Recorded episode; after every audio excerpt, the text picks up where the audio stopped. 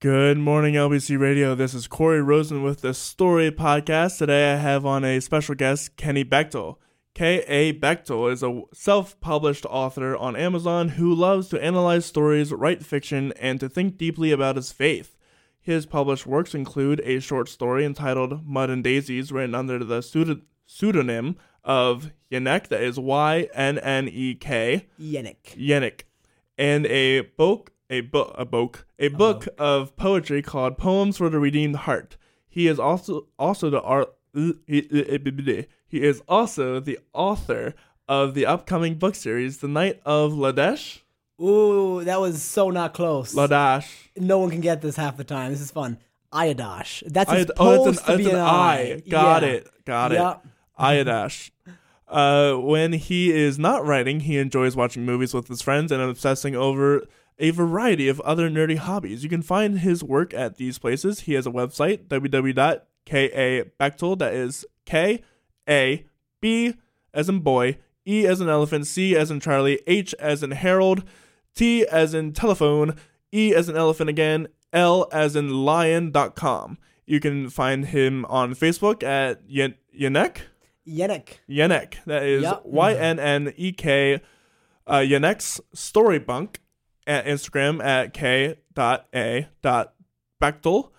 Uh, is that dot or underscore? Um, that is a dot. That is a dot. Yes. You can find his books, like it, like you said, on Amazon. So, Kenny, how are you doing today? Doing all right. Yeah. Good. So, what inspired you to be a writer? What was it? Was it C.S. Lewis? Was it the movies that you watched? Was it any music that you listened to? Hmm. I think it was a lot of the above.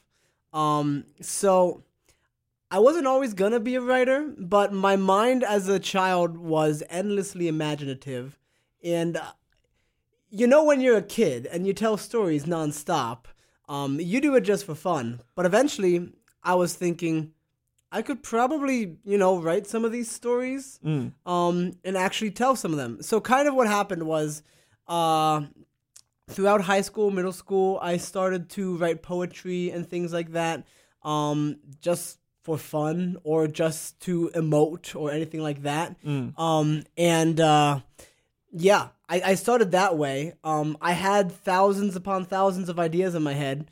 Um, would doodle during class. You know, uh, that never stopped, even in college. Um, but uh, um, yeah, lots lots of doing that. And then one day, it didn't happen all at once, but over time, I gradually started thinking, I think I kind of want to be a writer. Mm. Uh, so took a class on creative writing um, and decided that I was going to try my hand at it. And uh, here I am. I'm uh, in the beginning stages of uh, authorship. I don't know what you call it. That sounds cool. That sounds Um, cool. yeah, uh, but that's kind of my journey in a, nuts, a nutshell of how I became a writer. It wasn't any kind of snap kind of a thing, uh, but it was a gradual process of realizing that I'm a very creative person, uh, and I'd like to do something about that. So. Yeah. One of the interesting things I like uh, thinking about your your journey, and knowing you as a friend, uh, was that as a writer, uh, you started writing. You started wanting to you, your calling, uh, which is something we're gonna, we're going to get to talk about. Is that uh, you started writing sermons? You thought you wanted to be a pastor, and so it's it's really interesting how writing has no matter what, it's been a point of your journey throughout because you have to write to be a pastor, and to be a good pastor, you have to Sermons, write good sermons. I always wrote out my sermons. I was told plenty of times you shouldn't write out your Just sermons. bullet points. Yeah, just bullet points. Um, but every single time I would write full paragraphs of text because I feel like I'm a better writer than I am a talker. So I'm bad at memory. So we'll see how this goes. but um, yeah, I always wrote out the uh, sermons and all of that, uh, and not not too much changed. I'm still writing things out. So yeah. It's yeah. So, do you want to uh, get into the idea of calling and what what does it mean for God to call you to certain things? What does it mean for uh for you personally? Because that has that means it's it's a it's a very subjective thing. Mhm. Yes. So you do you want me to jump right into the calling section? Let's do it. Okay, let's jump into it. Calling. What is a calling? Do you know if you're called, and how do you know if you're called? These are questions I'm still gra- grappling with. Mm-hmm. Um, but I've I've come to a few conclusions that I'm also still willing to be challenged on. Um, for so let me I'll, I'll get I'll get I'll start it this way. Um, I came to Lancaster Bible College as a pastoral ministry major. Mm-hmm. Um, I didn't know entirely if I wanted to do pastoral ministry, um, but I was thinking, you know what? Why not? Let's let's see, and then if I'm not called there, God will take me somewhere else, uh, and then I'll be able to uh, um, use this education elsewhere. Um, so I went through college to be a pastor, um, and I felt like that was my maybe my calling. I don't think I ever had a full. I feel like I am totally one hundred percent called to be a pastor. Mm. Um, but I've always I have the gift of preaching. Um, and I was like, what else do Yes, you you do do. with that? Thanks. Uh, what else do you do with that though? Like, is I, I, I don't know. At least as a high schooler, I didn't know. So uh, what I decided to do was I was gonna go to college um, to be a pastor. Mhm. Um, and over like four years of college, I started to gradually see don't think I'm called to be a pastor. Uh, until it came to uh, junior year, finished that up, did a uh, marvelous internship. I love the internship um, at my home church uh, that I grew up in. Um, but by the end of it, I didn't feel called to be a pastor. Mm. By the end of it, I also wrote a book um, in my free time after the church, uh, like after work at the church um, those days as well. So I was starting to wonder maybe I'm called something else. Maybe I'm called to be a writer. I don't know. Have you ever thought? Because thinking about uh, what you're saying now is that, uh, yeah, you maybe have the gift of preaching, but what form would that preaching take place in? Yes. Because um, as a writer, you can write stories that are not necessarily preachy, but Yeah. it's it's you know you write sermons uh, Mhm. just in a complex story form. Yeah, yeah. I, I- don't know if I want to write sermons in complex story form. Um, Well, I mean, I mean, like, uh, like redeeming art. You Yes. get the right redeeming art, which is in of itself a, uh, it's you know, it's, it's preaching to Yeah. a certain extent. yeah, to Um, an extent. Yeah, I would argue that a lot of C.S. Lewis was a just long sermons and creative, fan, fantastical uh, ways. yeah. Like the Book of Narnia. That's pretty. It's that's a big allegory. that's a big allegory. Uh, a big sermon on on Mm. on Christ uh, and so many so many things. yeah. uh, in regards to Christian uh, doctrine, at least. yes. Just in in fantastical. Uh, imagine like if if you gave a three year old the Bible and said, "What story?" Here, go read Leviticus. Yeah, well, no, like it, it would probably be like uh. Mark or Mark or like one of the Gospels because it's it it Aslan is a big giant part of Yes. it, Mhm. and then you have the the evil uh the Winter Lady, Yeah. and um like all these different things. Yeah, if you get if probably it, it would be a, sim- a similar tale, um, in in regards of its outlandishness. yes. Yeah. Um, so it, it's really interesting how a calling or a gift can uh go to towards different callings. Mhm. Yeah, and C.S. Lewis is interesting too. Um, I don't remember the exact quote, and it's C.S. Lewis. So there's a thousand quotes a out thousand there, quotes. Uh, and a lot of them aren't actually his. Uh, Yeah. which is hilarious. Um, everyone just loves him so much, I guess, that they gotta misquote him. No, so, I love the quote from Abraham Lincoln. Uh, don't don't believe everything you see on the internet. Oh, best Abe Lincoln quote ever, man. He just pulled that one out of his hat, I bet. Mm-hmm. So yeah, so that was a terrible pun. I am so sorry. Sorry, um, but uh, yeah, like one of the things that Lewis kind of saw in his writings um, was like there's one great myth, and that myth is true, and that's what we see in Scripture. It's the truest one.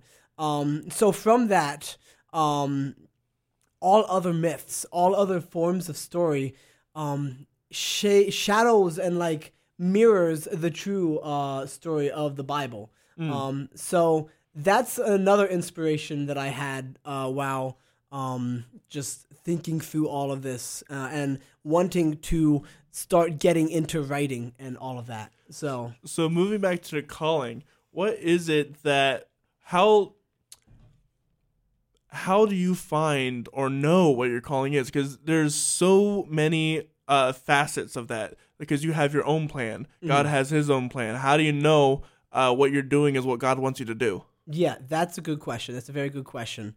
Um, and a lot of times it's hard to know that. Um, sometimes I'm not even sure if we can be certain to certain extents for certain things whether or not this or that is the call of God.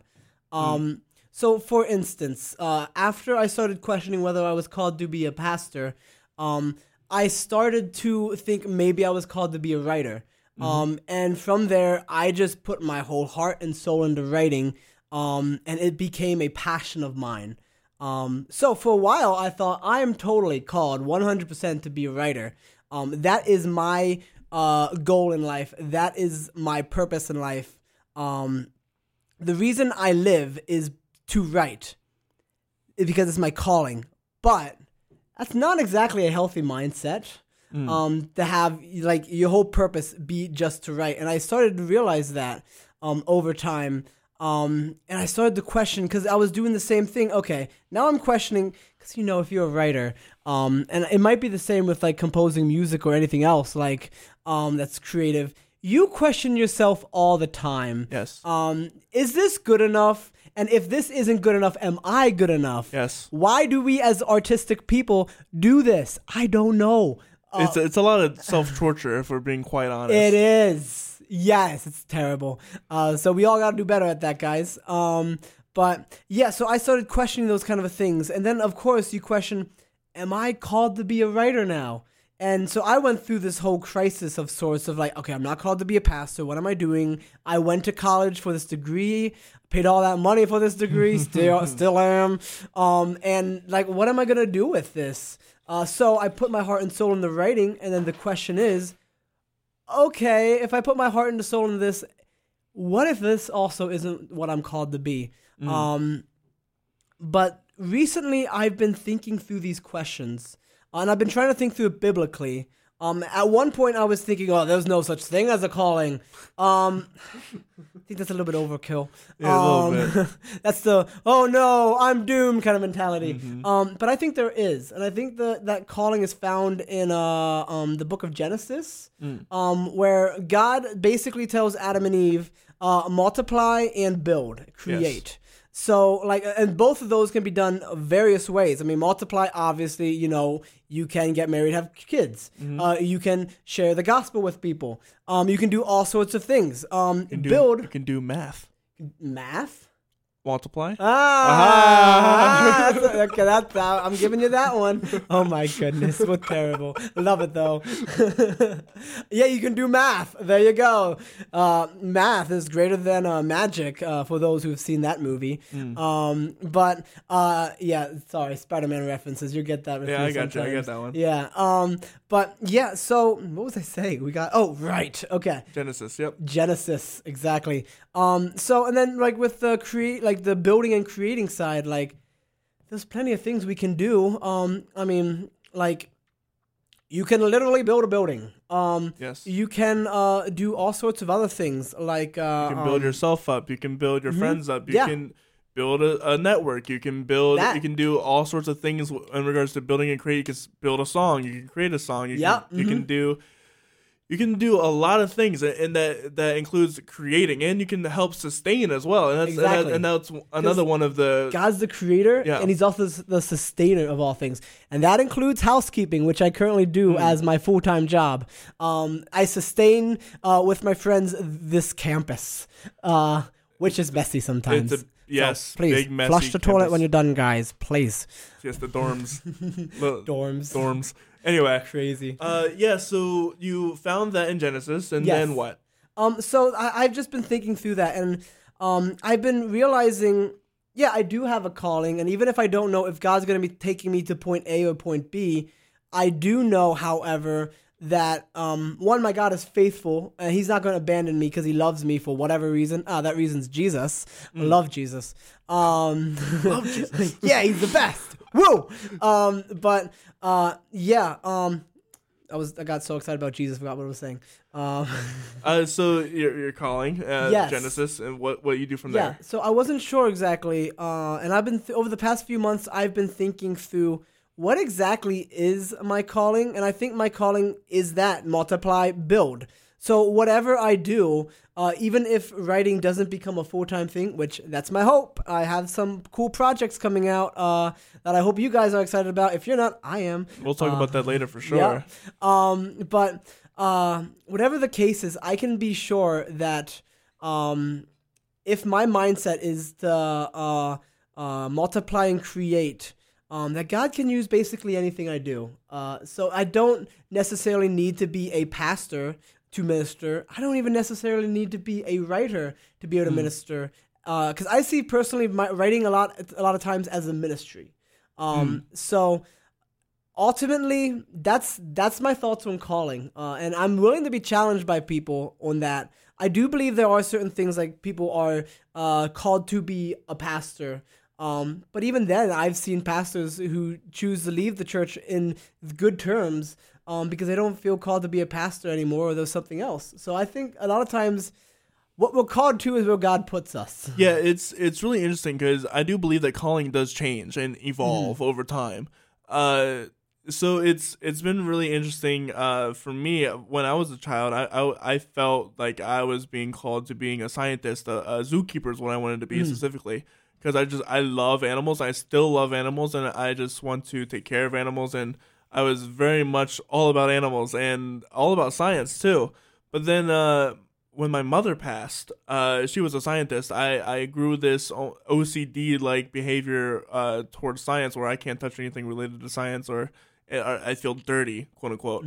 Um, and so that just really just shoved me into doing because the only thing I, I, I did outside of science was music. So it, it just shoved me into music and it's it's interesting. Sometimes callings are very obvious, and sometimes they're not obvious at all.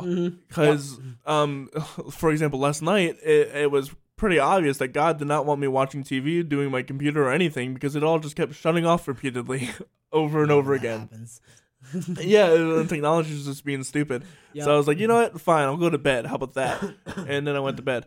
So it's it's really funny how uh, calling can it's it's never concrete yeah and it's not obvious all the time. There's a lot of prayer that goes into it. There's a lot of uh, self reflection that goes into it. There's a lot of reading the Bible that goes Yes. into it to figure out exactly what it is or what lights a fire in my soul when whenever I read a certain passage.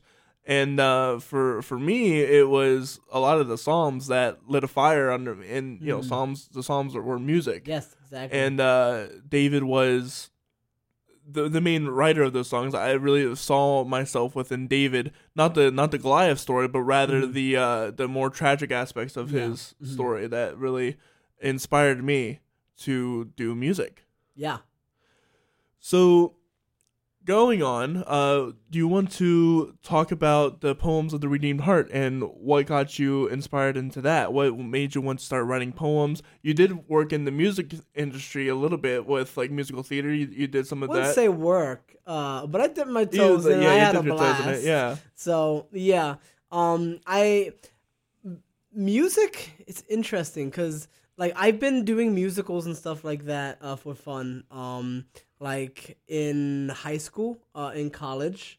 Uh, but before then, I did not do any music stuff. Uh, this is hilarious because I don't even know what grade it was. It was it was in elementary school. Um, we were singing some sad song or something, and little Kenny was like, "Eh, "This is sad." So I just like randomly started crying uh, during uh, whatever you call it um, during the music. Um, During the We were concert? supposed, yeah, the concert. We were supposed to be singing. I was crying, and since then I'm like, I'm never going to sing in front of people ever again. Um, so then I decided uh, somewhere in high school um, because they did uh, Beauty and the Beast, and that was amazing. And I was like, you know what? I, I think I might actually like to do a musical or something. You went to Hempfield, right? no, I went to Northern Lebanon. Oh no, okay, We got okay. tractors. we got tractors. Yeah. It- it's that was uh, a thing growing up. Um, uh, for city folk, uh, people sometimes drive their tractors to school. yep. hmm and it's really funny. It is. It- it's cool Just park a tractor for them. yeah. Yep. it's kind of cool though. It's like at least you're being unique. Right. It's You like, know, if you who- have a tractor, who's got the not? best car? It's like there's a tractor, there's a Yeah. there's a pickup truck, there's a you Yeah. know, Yes. Yeah. Uh, but I had a lot of fun. Um, we had an awesome uh, music teacher, uh, Mrs. Master. She was awesome. Uh, so shout out to her. Um, but yeah, so I was like, okay, cool. I'm gonna do some uh, um, the play. I don't sing in a play, right? So I did a play. I go for a small part. Um, I get a medium-sized part with a lot of talking, cast as the dad character who gets to yell and bang his head off Yes. the piano. So much fun. Uh, that was the man who came to dinner. Uh, and then the next year it was uh, um, uh, Arsenic and Old Lace, and uh, I got to be uh, Teddy Brewster, who thought he was Theodore Roosevelt and yelled "Charge" all the time. So much fun. So I I have a and then you know I was in uh, um, Mary Poppins Mary here Poppins here. as Mr. Banks. Uh, oh no, you're no, the bank oh, teller. You're the bank good. teller. No, you're the was bank teller. cha- uh, teller. Uh, yeah. Ruining the bank is Yes, still one of my favorite yes. lines ever.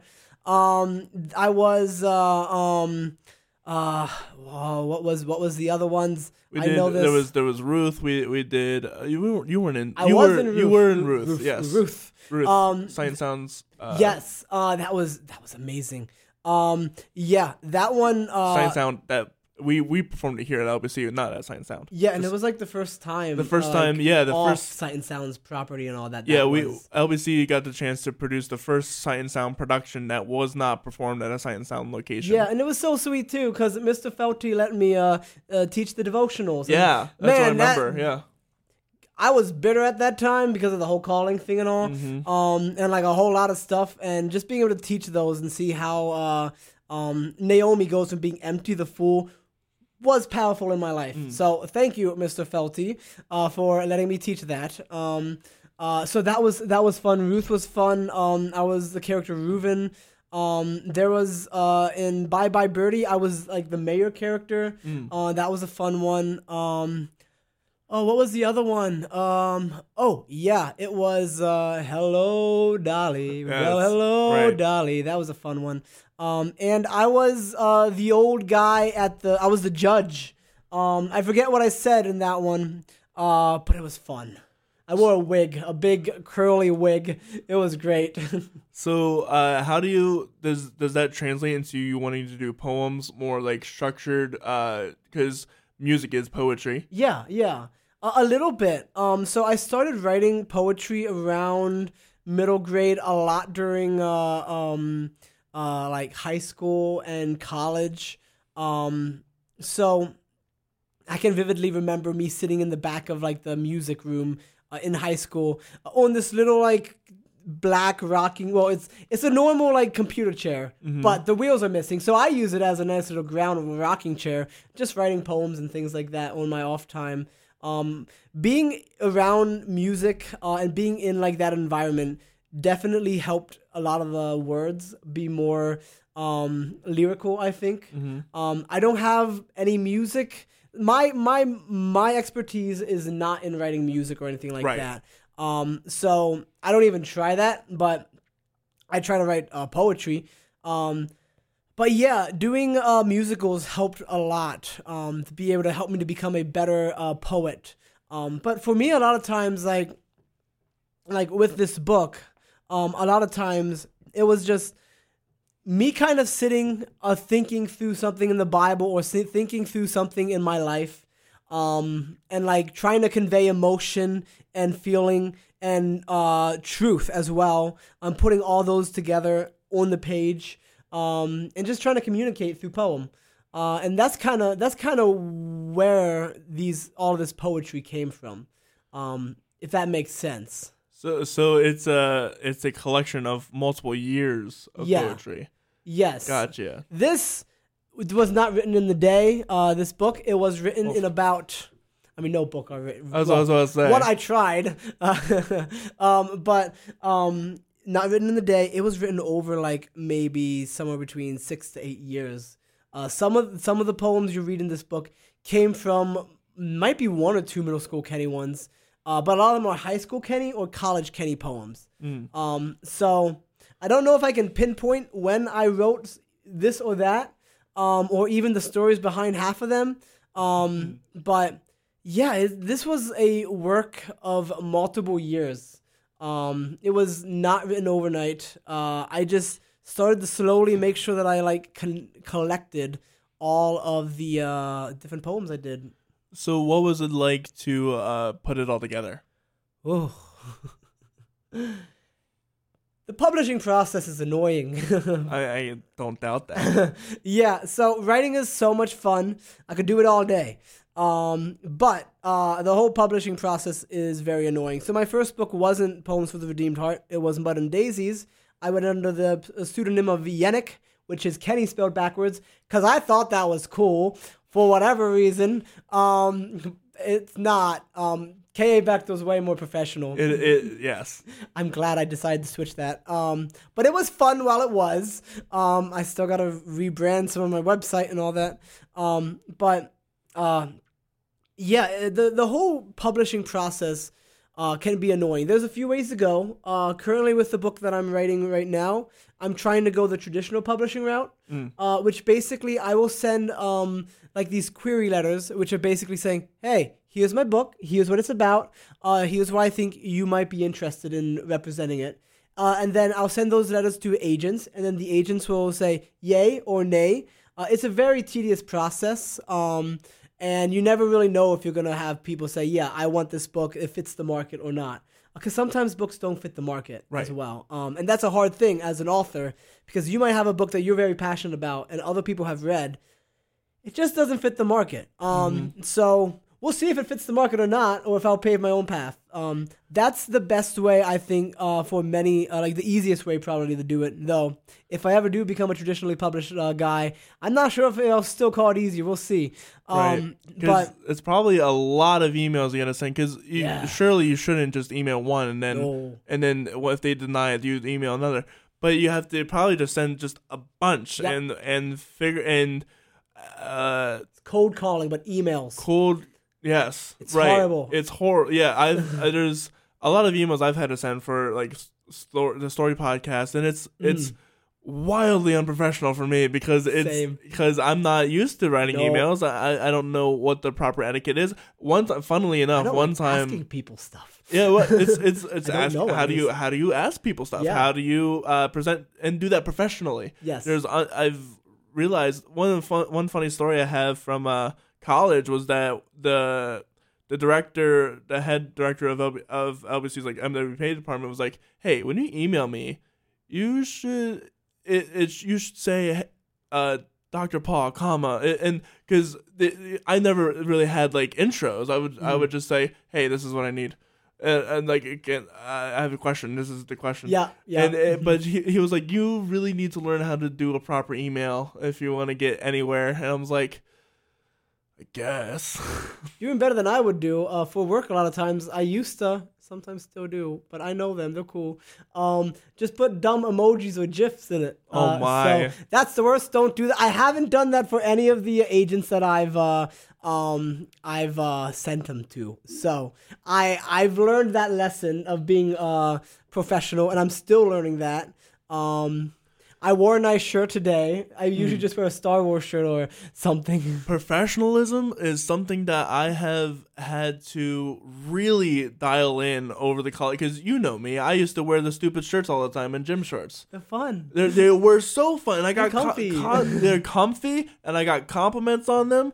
But um, it, it would always give me weird looks when I would uh, ever like go into like the professional setting. I didn't have uh any dress shirts. This is actually a dress shirt from like uh I had four years ago that I I just randomly found and it surprisingly still fits. So uh, I I and all the newer dress shirts. I, have you seen me wear my newer dress shirts? I might have. I don't know. Um, I it's funny. I bought those two years ago to impress a girl, and uh, they didn't fit me at all because you know sizes are weird when you Yeah. order them from like Amazon or Yep. whatever, Dressly, whatever. But now it's surprisingly they fit me and they work really well. It's Good. So it's it's professionalism is definitely uh, something you have to think about within the music realm, and and you have to realize that you have to dress for the occasion. Yeah. Because there are times where you can wear silly shirts, and that's totally fine. And that's actually what's preferred. If if you wear a suit or a dress shirt, you're going to be out of place at, Mm. at some of these places. So it, it's it's really important to because yeah, you want to have your own style, and Mhm. and that's that's for sure. You want to have like your own dressing style, your own fashion style, and that is yes important. But also, you need to be a you have to work within the system you're in. Yeah.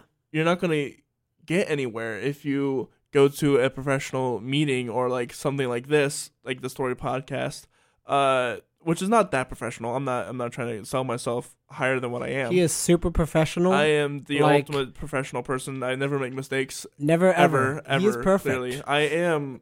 I, I'm not going to say heresy. I, I'm not going to go that far. But um, uh, it's you got to realize people are going to be watching this, and people who are going to look for professionalism are going to watch this. I, I granted I have an unbuttoned shirt here, but it's it's also kind of the style I'm going for. I'm not Mm. going for like Yeah. ultimate professionalism. Mhm.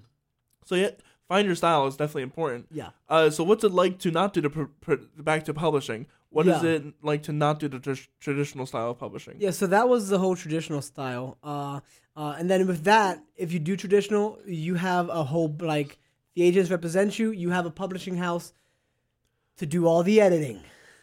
Editing must be a nightmare. Editing, yes, is the nightmare. Um, so let's talk about self-publishing, which is what I do, and it's a pain, but I will uh, endure the pain because it's worth it. Yes. Yeah. So there's a lot of things you have to think about. Uh, Hmm. So, for example, this book of poems right here is the one that I have with the lovely paperclip not included, uh, clothespin not included, not paperclip. Let's be uh, real here. So, um, this one of the things you have to think about is cover. Now, Amazon, I use Amazon.com uh, to do it because it's the easiest way to do it. Um, and it's Amazon, so pretty accessible to Hmm. Most people. Literally built off selling books. Exactly. Yeah. so like that's what I do uh, with this. Um, they have this cover maker, um, but I'm not a big fan of it because you just click and drag like things, and uh, it's not very. It doesn't look very professional, and I try to have my covers as professional looking as possible. Yeah, for anyone who's buying a book, you definitely do judge the book by its cover. Yes, yeah, they like as much as we wish you didn't. We know people judge books by the covers, so yeah. Uh, what what I did for Mud and Daisies, which was the short story I wrote, um, uh, I had a friend um, from uh, uh, uh, high school, high school, uh, Rebecca Preble. Uh, she did the cover art, uh, and she did an amazing job on that one. Um, oh, and Mud Daisies. yeah, yeah. Uh, she drew it all out. Um, and cover art's not her thing. Uh, she's, I think, from what I remember, currently a tattoo artist, and she's like really doing really good from what I've seen That's on cool. Facebook. So, um, I wouldn't, I wouldn't get a tattoo. Needles, ouch! Like all just like I as art. Yep. I don't hate needles. Like, No, I hate needles. I can't do it. well, then I'm not gonna describe the feeling of a needle going into you at all for you. Well, I already know what it feels. I've had it done to me several times, and I hate it. Gotcha. Yeah, I've had it done to me too much. But yeah, so it's cool. I wouldn't. I wouldn't wear like uh, art on your arm. At least I used to. I, I don't think I ever will. But like I've have a big appreciation for like tattoos now too. Because like as an artist now, I'm like, huh. I get that wanting to show off your art and who you are. That makes sense. Me, would I do it? No. Um, but I respect that a lot now. More more than I did when I was a kid.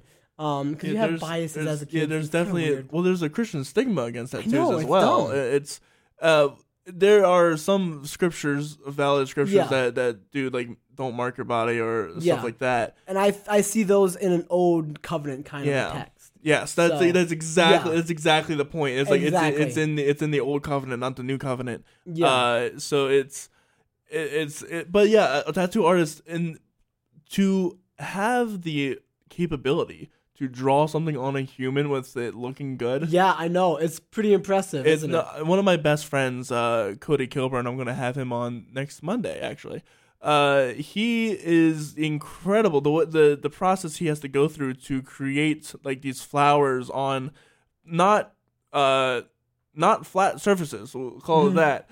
Um, it's incredible Yeah. to to do and to manage people like wiggling in pain Oh and, goodness. and like writhing in pain Yeah. because people don't realize how because you know there's different sensitive areas of, of the body. Yeah. Uh, your Mhm. arm isn't as sensitive as maybe your face or your neck or what or whatever. Yeah. Uh, I and your fingers especially. Um, Yes. to have to the amount of talent, is Yeah. incredible. But for cover art, Yeah, so she did the cover art for that. Um, and for that, um, because I'm trying to get into the art and all, uh, I did pay her for that. So there's some money Good. that is involved. Um, she gave me a nice discount, so thank you so much. Um, but for this one as well, um, this was done by uh, uh, my pastor at that time uh, from the church that I grew up at, uh, Pastor uh, David Brandt. Um, he is a tech wizard. Uh, and he's good with Photoshop and all. And this lovely cover um, was done by him. Um, it's really good. yeah, and for free, which Oh, was the sweetest thing ever. Um, because he did not have to do that, and I was totally gonna pay him. Uh, but he insisted. So, um, yeah. So, cover art is one of the things you have to consider, uh, and a lot of times that will involve money. Um, Yes. you should expect it to. Um, not everyone will do things for free. Um, And and which ma- makes sense Yes. because livelihoods. yeah, to make a point on that, um, there's I'm not selling my books for free. Yeah, right. Exactly. yeah, it, it's it's for like cover art for for for my uh I did I did my logo myself, but Yeah. I'm gonna it, it's it can be done better. Uh, that, that's Mm. what I'm gonna say, uh, and I'm gonna have it done better by uh some friends of mine, and and uh, I'm always an advocate for paying your friends. Yep. Uh, because first off, it's supporting them. Like, yeah, Mm. they'll do it for free, but also I'm gonna I'm gonna pay you regardless because I, I think you deserve it. And um and uh, so that's that's my thought process. And Yeah. finding people to do your art, I think it's so much better. Like, yeah, you can go on Fiverr and find somebody who will do a great job, or Mm-hmm. you know the person, but you know the them. person, and exactly. and it's it's a much cleaner process of Yeah. like, hey, I want this changed a little bit. Can you do that? Mhm. And because someone someone that you don't know is gonna be like, it's gonna get annoyed and never Yeah. work for you again. But a friend, maybe maybe also a little slightly annoyed. eh, They're your friend, you know. Mhm. They're gonna they're gonna support you, and it's it's supporting. You know, it's it's community. That's what it is yeah, exactly. So if you ever have to have somebody do a cover art, even ask some of your friends, "Hey, do you know anybody that does this?" Hmm. I, my, one of my best friends in the entire world, she went to a, a uh, art college in Philly, and I, I am always asking her, "Hey, do any of your friends know?" Because chances are I, I've I've met them as well, Hmm. but I'd love to give them work because you know they're struggling college students, Yeah, and college students definitely need money. yeah, they do. So I I'd love to support them. Yeah, yeah, and I think a lot of times art is community. Like, Mm-hmm. um, art isn't just made in a vacuum; it's made with and around people. Um, no matter how you look at it, because like like I said with this cover art uh, for both of those books, um, it's a community kind of a thing where I need to ask for help with this and be willing to pay, uh, expect to pay, and want to Expect to pay, pay, yep. even. Um, Yeah, yeah, yeah, wanting to pay is- exactly. Yes. Um, like so, I need help with that. I can't do it, so someone else is gonna have to do that, uh, and uh, really be able to carry that section. And then editing, um, I do a lot of the editing myself, story wise, or even like for the poems. Um, just like, okay, does this make sense, kind of a thing. Like Uh, formatting too. formatting. Probably, I'm not the best at grammar. Um, so for both of the two books that I've published so far, uh, one of the ladies from the church that I grew up at, her name's Betty. Uh, Betty Herb, you're amazing. Um, she like edited like crazy these two books and found all the grammar errors. Um, and like it's it's solid. Like it's really good. Um, and I was I was blessed by that. Uh, and the funny thing is, like, she wasn't a big fan. Like, it wasn't her. Mud and Daisies is not her style of story. Mm. Um, and that's that's okay. Um, but she was willing to edit that. Now she loved the poem book. That was her style. Um, but the willingness to edit that was so great. So what was so far? Let's summarize what we've got. Is we've got cover. We've got I have to make edits. We've got someone else is gonna come he- in here and make edits. Um, then if we're talking about the books that I'm currently writing, um, I want people because it's a narrative, a big narrative, uh, a branching narrative. I want to make sure it makes sense. The characters make sense. That um, they're pushing the plot forward. Things like that. Just create interest for the next book. Exactly. Yeah. hmm Um, but I have my friends read it. Um, I have different people read it uh, that are interested in the genre or interested in what I'm writing, uh, and then they give me feedback of Kenny, this is great. I love this. Kenny, this doesn't make sense. Uh, what are you doing here? Oh, well, try it this way. Huh? Oh, that does work that way. I like that better. That's kind of how it goes sometimes. Yeah, I've So- been a, I've been a part uh, a party to a few of those conversations. uh-huh. Um, it's, it's very interesting. Do you want to? Uh, is that pretty much all you had to say about the self publishing process? Um, basically with Amazon, it is. You you might want to get a uh, a barcode. Um, there's different ways to do it too. You get a bunch of extra copies to see if it actually looks right. You got to format. Format's a pain, uh, but that's all under the editing branch. Right. Uh, so it's it's a pain, but it's a blessed pain. It, there, there's some people who really thrive throughout the pain of like the creative process, and uh, that's something I kind of want to get into now. Is uh, how do you create a story? How does that process work? Is it all in your head? Do you write it all down? Do you do plot points? Do you do bullet points? Because for me, when I was writing my musical, uh, a lot of it I had already just fleshed out in my head. I was like, all right, I'm gonna have this slave family that need to escape to the north.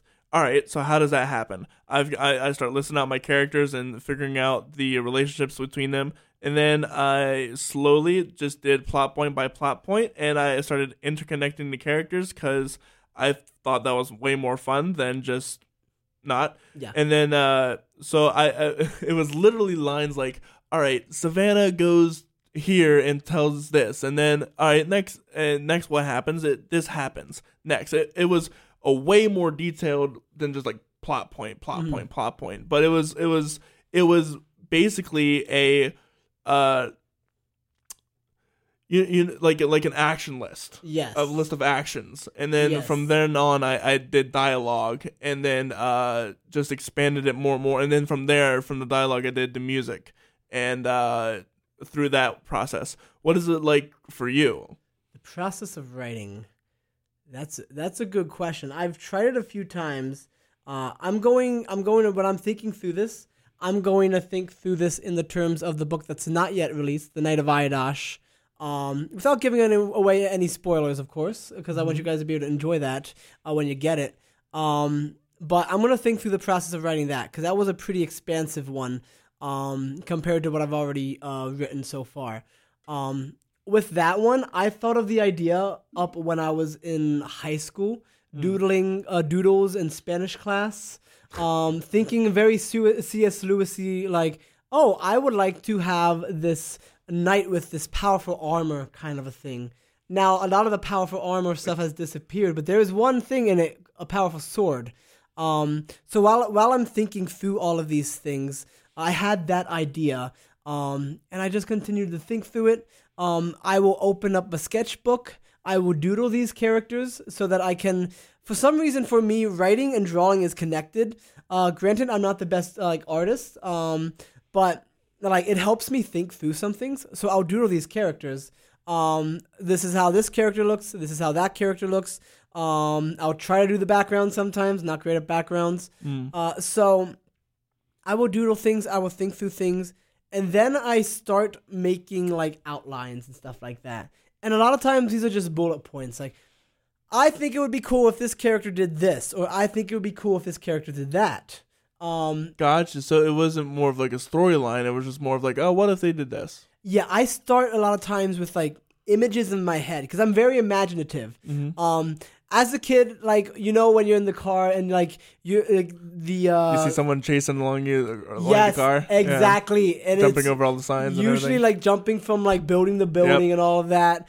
Um, it's like I'm always so imaginative. Um, and so I will think of like one of the images in uh this book. Uh, without giving anything away, is this creaky old bridge that's falling apart um, with fire around and a duel in the middle of it. Mm. And I'm just like, that is an image that I really, really love. Um, and I want to do something with that. Um, so I will think through that. Um, I'll have these moments playing on repeat in my mind, uh, sometimes to the point where I obsess over them. I'm basically living these stories out in my mind.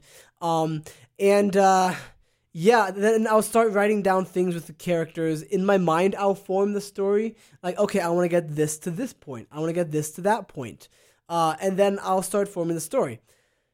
So I will usually what I like to do is like a paragraph, like a small, maybe not a paragraph, like smaller paragraphs, um, like a not even scene sometimes.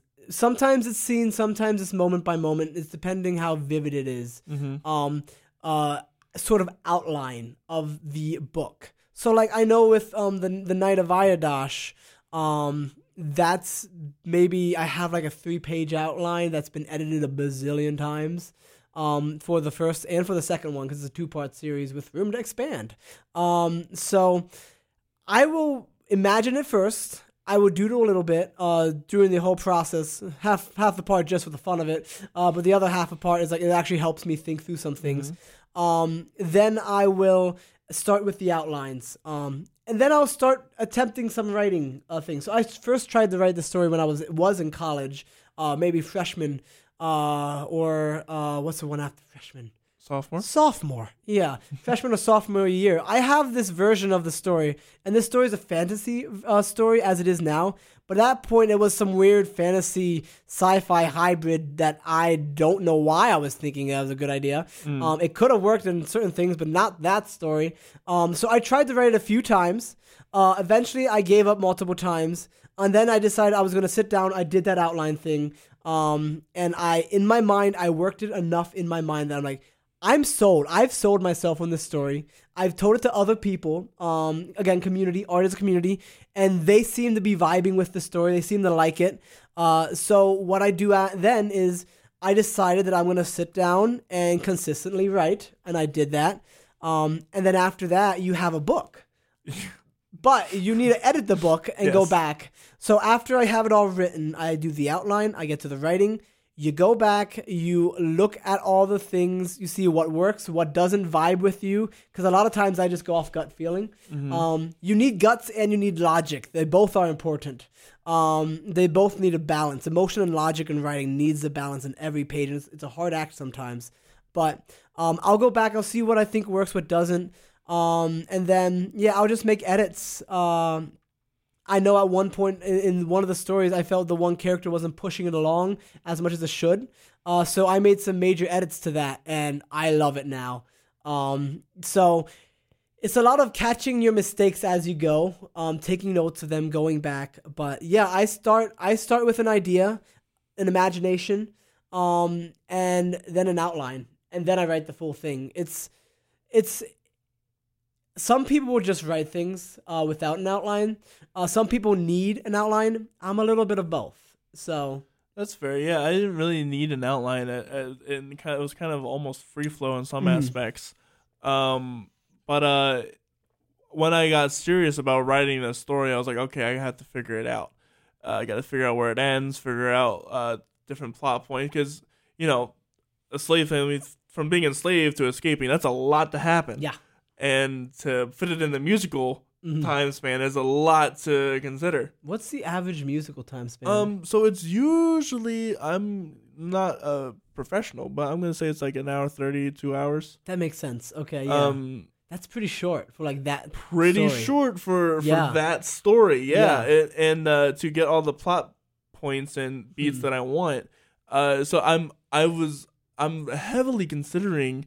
Uh, what if what if I just made it into like a short little TV series? Mhm. like like uh Netflix sometimes puts on like six episodes Yeah. of uh, one hour things, Kenobi. and yeah, uh, I, yeah, right. Disney has been doing that too, so I feel like that would be a lot more fun, and it, it would be just a lot more time just to sit with the characters and really it, it pull at the heartstrings at it, and Mm. and that's what I, that's that's kind of uh, where I'm at now. But I definitely need to.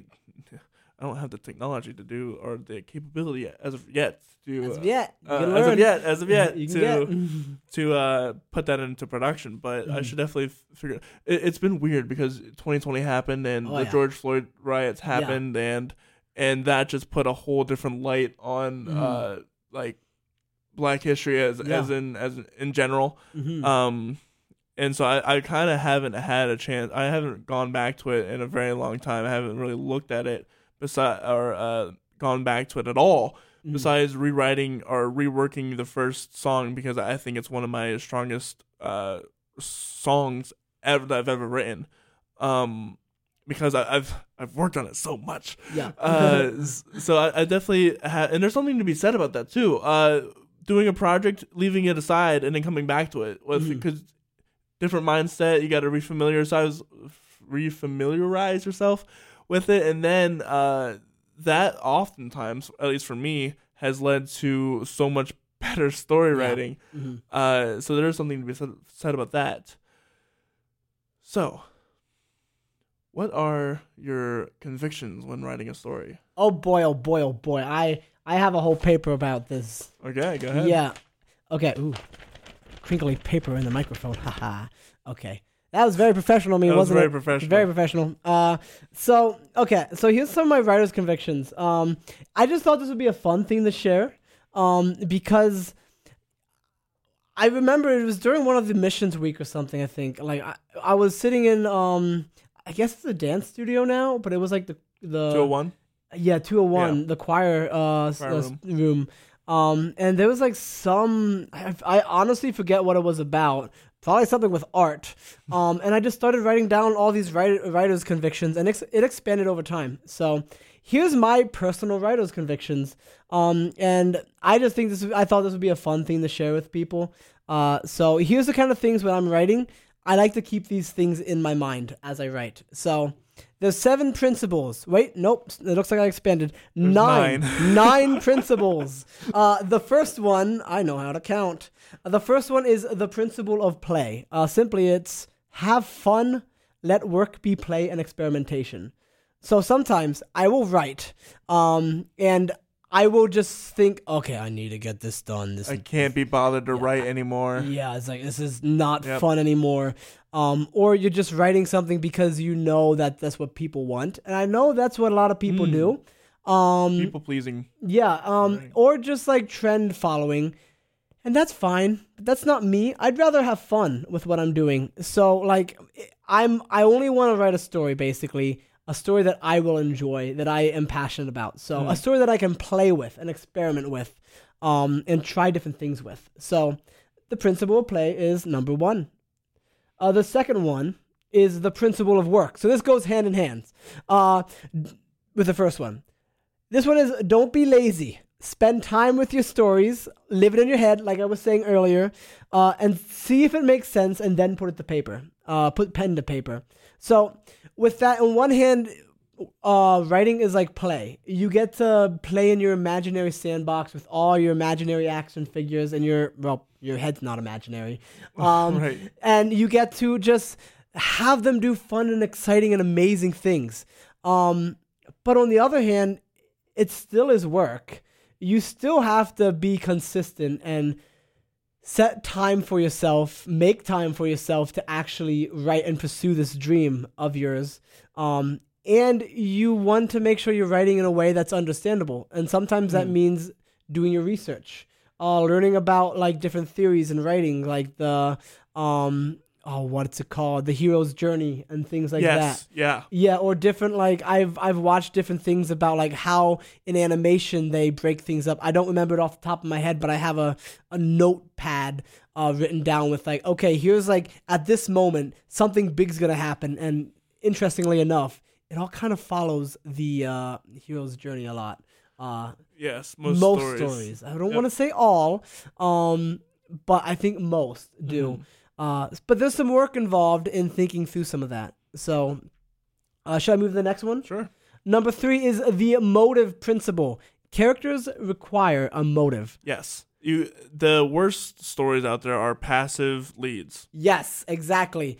Um, I learned this one firsthand, uh, which goes with the uh, um, the next one, uh, the principle of change. This is, goes with the third one. Um, characters change the plot, or the plot changes the characters. So the character doesn't necessarily need to change the plot in and of itself, but the character better change by that plot if that's the case. I've learned these two, um, including the next one I'm about to share, uh, with one of my drafts on the Knight of Iaddash. Um, like the main character was kind of just moving along, I'm like, this isn't right. I'm gonna fix this. And I did. I'm very proud of myself for doing so because now he's moving. Well, either the plot is moving him to the place he needs to be, or he is literally taking up the sword and moving the plot. Uh, Yeah. So that's yeah, that very important kind of a stuff. Or else you're gonna just have a static story filled with image that's not gonna be that exciting. Yeah, st- uh, some of the some of the uh, it can be done. yeah. However, it's it's you got to do it right. Um, And I don't when- know if I know how to. right so. stories that stories yeah. that are things that happen to people. Mhm. Um, that's okay, but but it's it's really hard to make because because if you if you don't do anything if that if you just have a character that things happen to and they just respond to it and don't really push for anything that's not the most interesting Yeah. at all Mhm. It- you ha- you should have a character that is wanting something that is motivated by something any great any any of the works that we that we as western civilization calls great Mhm. it always has a a person who needs to do something or is trying to do something Mhm. or uh or there are some things some where something happens to them and then they have to it's they're forced to do something Yeah. and but they but they needs to be continue to do something Exactly. yeah Mhm. so it's you can't just have a story where things constantly happen and happen and and nothing happens to the Yeah. character You bore everyone yeah and yourself. it's you want like that. it's like a lot a lot of history it's Yeah. kind of like that it's Yeah. kind of boring It's, it's history is history. A story is a story. hmm Um, there are stories in history. Uh, yes, but um, yeah, I'm not trying to write a history book. right I'm trying to write a storybook. so yeah, so I would say the principle of change is important. Um, and then this that goes right into principle five. The protagonist should always be actively driving the story forward through his actions or lack thereof. yes I think lack thereof can also drive the story Yes. too. Like, what if this character doesn't do this thing that he knows he should? Well, what might happen? Well, something is going to happen, and it might not be what he or she wants to happen. Uh, and then there'll be consequences. So it's like a, one one example I can think of is in Megamind where they refined Metro Man and he's like, I don't, I'm not gonna do anything. Yeah. I'm just gonna sit here do do nothing. Mhm. And so Megamind is forced Yep, to Yes. uh to be the protagonist. exactly. Yeah, that's that's exactly that's exactly it. So yeah, so get active is that one. Six is an interesting one. Uh, the parable principle. Mm. What is the lesson or truth that I am trying to communicate? Mm. What does it teach society? What does it commend or warn? Every story is teaching something. Every Whether they story know it or not. Whether they know it or not, exactly. Every story has something they say. Watch your latest Disney flick or uh, MCU film or Star Wars. There is always some through line of some message that's trying to be conveyed, good or bad, um, that they are trying to put on us. And it's okay because as humans, we want to convey these things. We want to teach each other. It's not bad. Um, so my the way I approach writing a lot of times, especially the writing narratives, is um, almost like it's a parable. Uh, it's a story that has a lesson, oftentimes spiritual. Knight of Iaddash has some pretty important spiritual lessons uh, that I found in my life um, in story format. Um, but it's also a story. It's not just here is the sermon that I'm going to preach to you today. Please open the Bible Right. too, which is there's a valid place for that um, in the church or even with friends sometimes. Well, lectures are like that. It's, Uh, yeah. it's very much school. Uh, it's it's good to be taught scripture. Um, like I love the churches that like will open up the Bible and look through the passage, like covering every single part of the verse. Mm, I love that stuff. um, but that's preaching. Yeah, It's not always storytelling. Now, some preachers can do really good storytelling, and I love that. Um, some of my favorite preaching is that. Um, but you gotta you gotta hit every point of the passage. Even if I'm not gonna be a pastor, I'm 100% going to be rooting for biblical preaching all the time, um, and good preaching. Right. So, but a, a sermon and a book is very different. Correct. Uh, but it's interesting because when I look in the Bible, I see Jesus all the time talking in parables, basically talking in stories, um, constantly. Um, like sometimes people don't understand his stories. A lot of times they do, uh, and when they don't, uh, he will explain to his disciples sometimes what they mean. Um, we as humans are wired to really enjoy stories. Mm-hmm. Uh, to consume them. Uh, that's why we watch so many movies because we love consuming stories. Even music. It's same with music, and a lot, there's a lot of stories in music, even when you don't like realize it right off the top, like of your head. Every song, Every song has a message. yeah, every song has a message or a story behind it, and I think it's the same with uh with uh books. Every uh book has a story behind it. Every story has a message or a meaning um that um has a point for the author. There's some some I don't remember what it's called, but there's there's some sort of uh I've heard people say you can get any kind of a meaning out of a story. Um There's- in- yeah. in one sense I get that, but in another sense the author has an actual intention. Yeah, that's that's something that's uh, oh my goodness, that's something that always gets me about the Bible is that like, well, this verse can mean anything. No, there was one specific intent purpose for Mm-hmm. Yeah. for writing that verse, and it's our job to figure it out. maybe maybe God used that verse in a special way, in a unique way in your life. Uh, but and or even a movie sometimes not as powerful as scripture, I'd say, um, not by a landslide. Um, but uh, like even a movie or story or something like that, um, where I feel I watch this movie and it means something to me. It, it like it really affected me powerfully, and it makes me want to change or do something. Um, but like at least in scripture, um, and I think in films and uh, stories and books and comics or whatever it be, there is an actual authorial intent.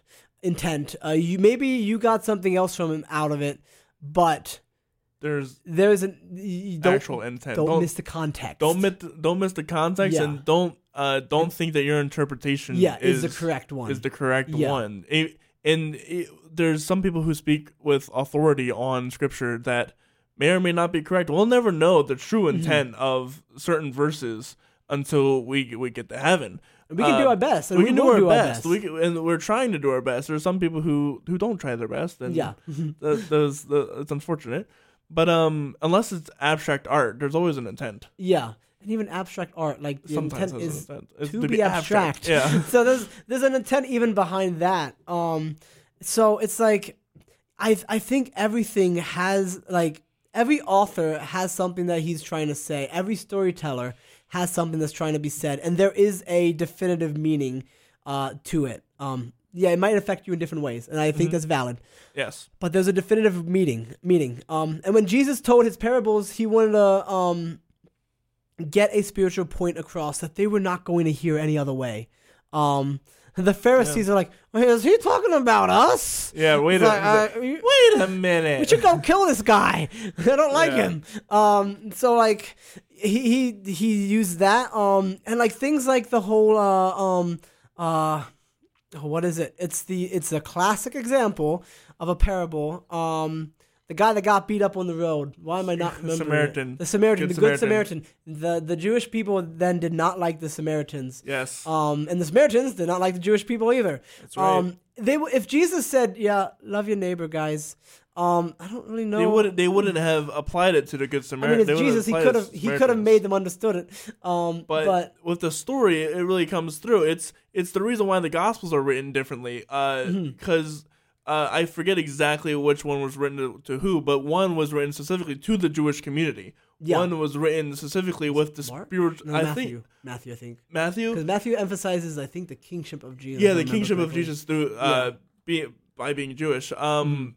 Lu- Mark was very specific. He was just writing to uh, tell a story. Yeah. Um, Luke or Luke, no, John was a physician, right? Mm-hmm. And uh, he Wait, no, that was Luke. No, that was Luke. Luke was also a historian. so- historian, yeah. So, Yeah. uh, but but John was very was explaining the spiritual side because he was Yeah, he wanted them to understand what it meant that Jesus was the Word of God, Yes. the Son of God. yes. So yes, So it, it, even even the the Bible passages have a reason to like the book of Ruth Mhm. has doesn't I believe that's the only uh it's either Ruth or Esther that doesn't mention God whatsoever. uh, that's Esther. Esther, yeah, that's Esther. And the point of Esther is to show that God is working even though uh he's not overtly present. Mhm. Yeah, it really is. You don't see his name in it once, but you see his hand constantly, Mm-hmm. even if the people in the situation can't. Yes. Um, so Jesus used parables to show uh, truths that people weren't necessarily going to give. And one of the things I want to do as a writer is to be able to connect with people through story to uh, share truths, especially those spiritual truths. Maybe not in every story, but in, uh, a big chunk of them, I want to be showing spiritual truths that people who might not really want to listen to these truths might be able to understand it in a new light and uh, um, at least for them a new light. Uh, the, the truths don't change over time, um, but our reactions to them can, and Yeah. sometimes the way they're presented can really affect yes. um, uh, positively or negatively, uh, at least the understanding. That is the person's goal or responsibility. Or the person's response could be positive or negative, but to at least help them to understand that is uh, my goal. So, like this second book of Iaddash, that one's all about where does your strength come from? Um, and there's an answer. Read the book, you'll find out. uh, it has something to do with God, I'll tell you that. Um, I'm really interested in your next uh, principle I'm seeing. Which one is it? The Clone Wars principle. Okay, let's do that one next. So, the Clone Wars principle. Yeah. Um be willing to go dark, but always be accessible to all ages. So, have you watched Star Wars: The Oh, Clone of Wars? course I have. Yeah. Yeah, I mean, who hasn't? I mean, I, Oh, I know we're some both people Star have, Wars but nor- guys, you should, if you, if you haven't watched the Clone Wars, it's like the best show ever. I would die on that die on that hill. Um, it's so great. Um, but Clone Wars, you've you've seen the Clone Wars, you know like how dark it can get sometimes, like with like the whole like inhibitor chips. So like with if you if you haven't seen the Clone Wars, there's these guys called the Clones. Yeah. Um, and uh, spoiler for like a movie that came out in 2003. Um, Right. The clones turn on the Jedi. Um, and I'm not going to tell you in case if you want to see the Clone Wars because I highly encourage that. Um, uh, I'm not going to tell you exactly what happens, but there's something called there's some chip in their heads that does something, um, and they exploit they exp- exploit they ex- Explore they it. explore that uh, quite a bit. Um, and that that was dark, but it was accessible because Right. I, I watched it as like a high school student, and I wasn't scared out of my mind. Um, Yeah, another show that does that really well. I was thinking about was uh, Avatar: The Last Airbender. oh yes, that's a good one. and that Mm. that I I think even more better than the Clone Wars because it deals with Wow, tyranny, I'm agreeing to disagree on that. Well- Clone Wars, but mm, but it deals I'm with like out. war. It deals with like loss of innocence, Mhm. like immediately, and it, it it deals with uh it deals with political situations and masterfully and I feel like we're describing the same show. It, well, it, it is. It is almost the same show. Uh, it's uh, granted. I think Avatar was done better only because there are some seasons of Clone Wars where it's like a little what's going on. that makes sense. Yeah. yeah, there's seven seasons. I wish there would have been nine, but I'm happy we got a seventh. Right. I'm very happy uh, we got a seventh. But yeah, so Clone Wars goes dark sometimes, um, but it's always accessible uh, to as many people as it can. Because let's be honest, the world's not a perfect place. No. Um, if we're thinking biblically, the curse of sin is like everywhere, and uh, because of that, things hurt. We hurt. Things happens that we can't control. We don't have control over everything in our lives, and I wish we did, but we don't. Um, God does, uh, but we don't. Um, and things can sometimes seem pretty dark at times. Um, and Clone Wars shows us that, but even then, it's accessible. And Clone Wars did a pretty good job at Yeah. even, like, I don't want to spoil the last season because it's a newer one, but even when everything seems to be falling apart, there's still a little bit of hope. Yeah. And I love that. I love that about it. And so, um, because I've ingested so much of the Clone Wars, I had to give it a principle on there. So, So the next one. the principle of audience. Uh, so craft for yourself. Uh, craft your story for yourself with a mind for the audience. So right now I don't have a big audience just yet. Um, but this one's written so that in the future, if I do get a bigger audience, that I'm making sure one, I'm writing the stories I want to write. But also, But also- I want to make sure I know what my audience wants, Right. so that I can please them a little bit.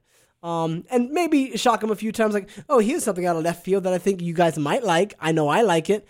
Um, but yeah, I, I think having a mind for your audience will probably be important uh, in the future because you got to understand the people you're writing for. Yeah, and even even now as you're as you're starting, like I, I had to think about that uh starting this podcast, like who's gonna listen to this podcast, who's gonna get uh in- information on this podcast, and originally it it was just you know the local scene in Lancaster. But I, I realized that this this stuff would probably be nice to listen to. I I know so many people who just like listening to people talk. Oh, and and uh, you know just like listen to people's stories. And so i was like you know what? I'm gonna broaden the list a, a little bit to uh, writers poets and because it's all it's all it's all t- it's all art anyway. It's all music anyway in one way or another. Um so i i figured that people are gonna love to hear the writing aspect the filming aspect all the different aspects that are the that is the music and art industry Yeah, yeah, indeed. Yeah, and so having a mind for the audience is pretty good too. Uh, the last one is diversify. The world is a diverse place, so craft characters that represents all colors, shapes, and ethnicities.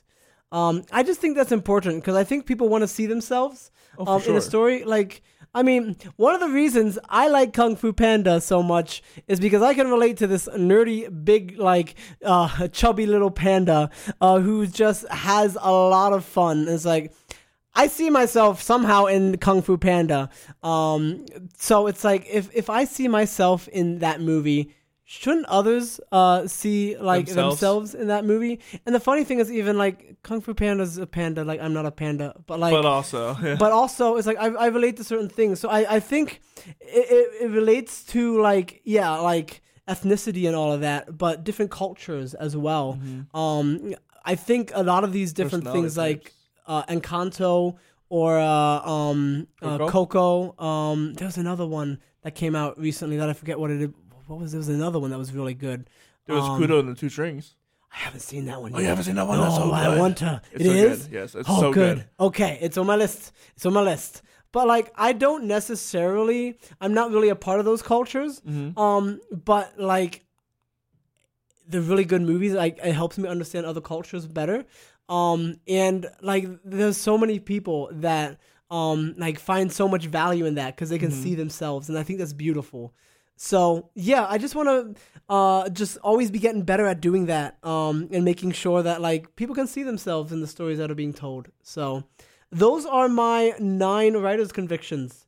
Um yeah, All right. Well, there you go. There you have it. with that said, we're kind of rounding out our time on the radio, so I would love to hear some of the poetry you have uh, set out for us. Gotcha. Okay. Uh, I'm going to make sure that the radio people gets my favorite one. Okay. Uh, so this one is right at the beginning of the book. this is poems for the redeemed yes, heart. By the. Poems for the Redeemed Heart by K.A. Bechtel. Hey, that's me.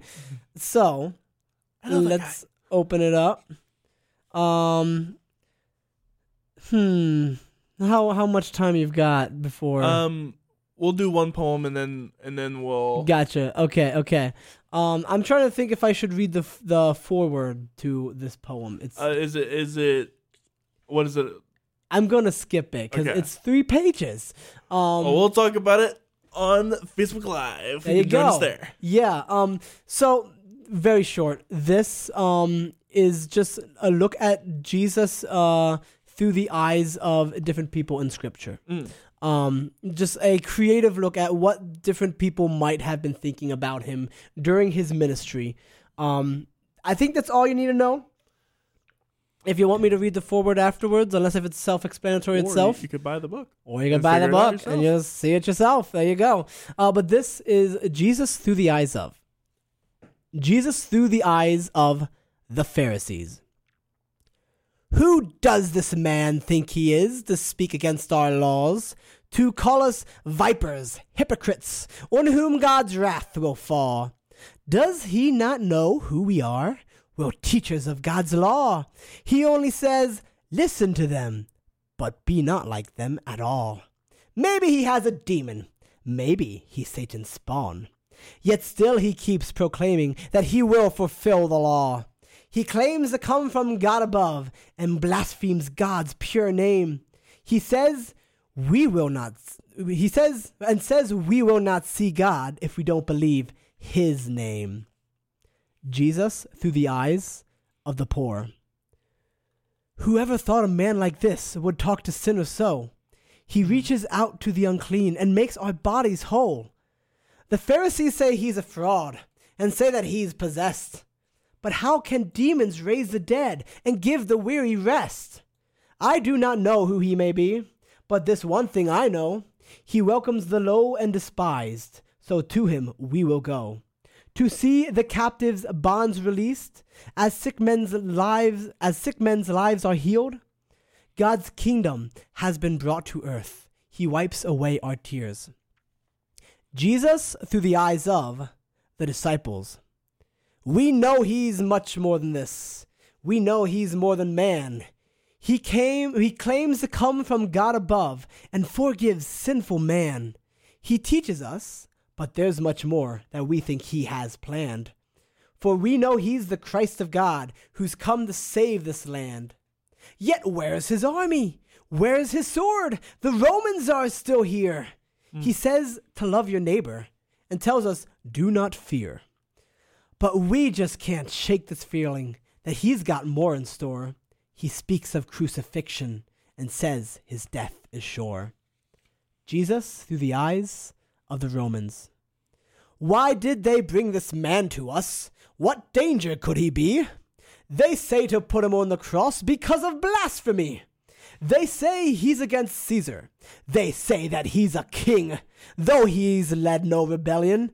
What trouble could he bring? He claims to give life to all man. He claims to save the world. But now that he's upon the, a cross, his failure is assured. People laugh as they walk by, as their king was lifted high, and so the innocent man died with a God forsaken cry. Hmm. Jesus through the eyes of the demons. We tried to tempt him in the flesh, but he would not give in. We knew that he would never sin, so we would just kill him. the time to strike the heel has come to destroy Adam's seed. We laughed with hate, cursing God as we did the deed. Our prince knew that the end would come, our plans would soon unfurl, for still God ruled over all things and planned to save the world. But we don't care, we'll spread more lies, for that is what we do. Even though our plan may fail after a day or two, or three. Jesus through the eyes of the Father. But I sent him with purpose to die a sinner's death, so that those who would trust in him might have eternal rest. He did what no other man could and fulfilled all my laws. He was the perfect sacrifice to reverse Adam's fall. I sent him to reveal myself and to show that God loved man, and show that there's forgiveness in the Son of Man. My Christ came from the promised seed, and in faithfulness he bore all the filthy sins of man, so they bear them no more. And I shall glorify my Son, and raise him from the dead, and give him all authority, for for the world he bled. And at his name all knees will bow, and give eternal praise, for through him and through him alone my people will be saved. Jesus through the eyes of the church. And now we do not stand condemned, but can approach our God. For he has given us righteousness, and in light now we trod. Nothing could ever separate us from his mercy great. We know we could not earn this gift. That's why we call it grace. And so we sing with outstretched hands and glorify his name, for he has given us new life, his people whom he saved. We are the church we are his bride, he is our friend and by our side. But best of all, he is our God. To Jesus be all praise. That's Jesus through the eyes of. That's pretty cool, man. Uh, that probably took a lot of research and um, like biblical research. Yeah, yeah, yeah, yeah. It was quite a bit of flipping through scriptures and uh, seeing what people said about him. Well, hey, this has been wonderful. Um, on the radio sides we're gonna we're gonna end and go back to regular radio if you want to listen more to the story podcast we have uh a little bit left to go through um you can follow us at the uh, facebook.com forward slash this story podcast no sorry Facebook.com forward slash the story Cory Rosen. That's C O R Y R O S E N. You can follow us on Spotify. Uh, search search the story Cory Rosen. You'll find us. It's the it's the red letters with the brick background, and it's really cool. If you want to find more stuff from Kenny, you can find him at Facebook. Uh, his page is Ynnek. That is Y double N E K. Storybook Storybunk. Sorry.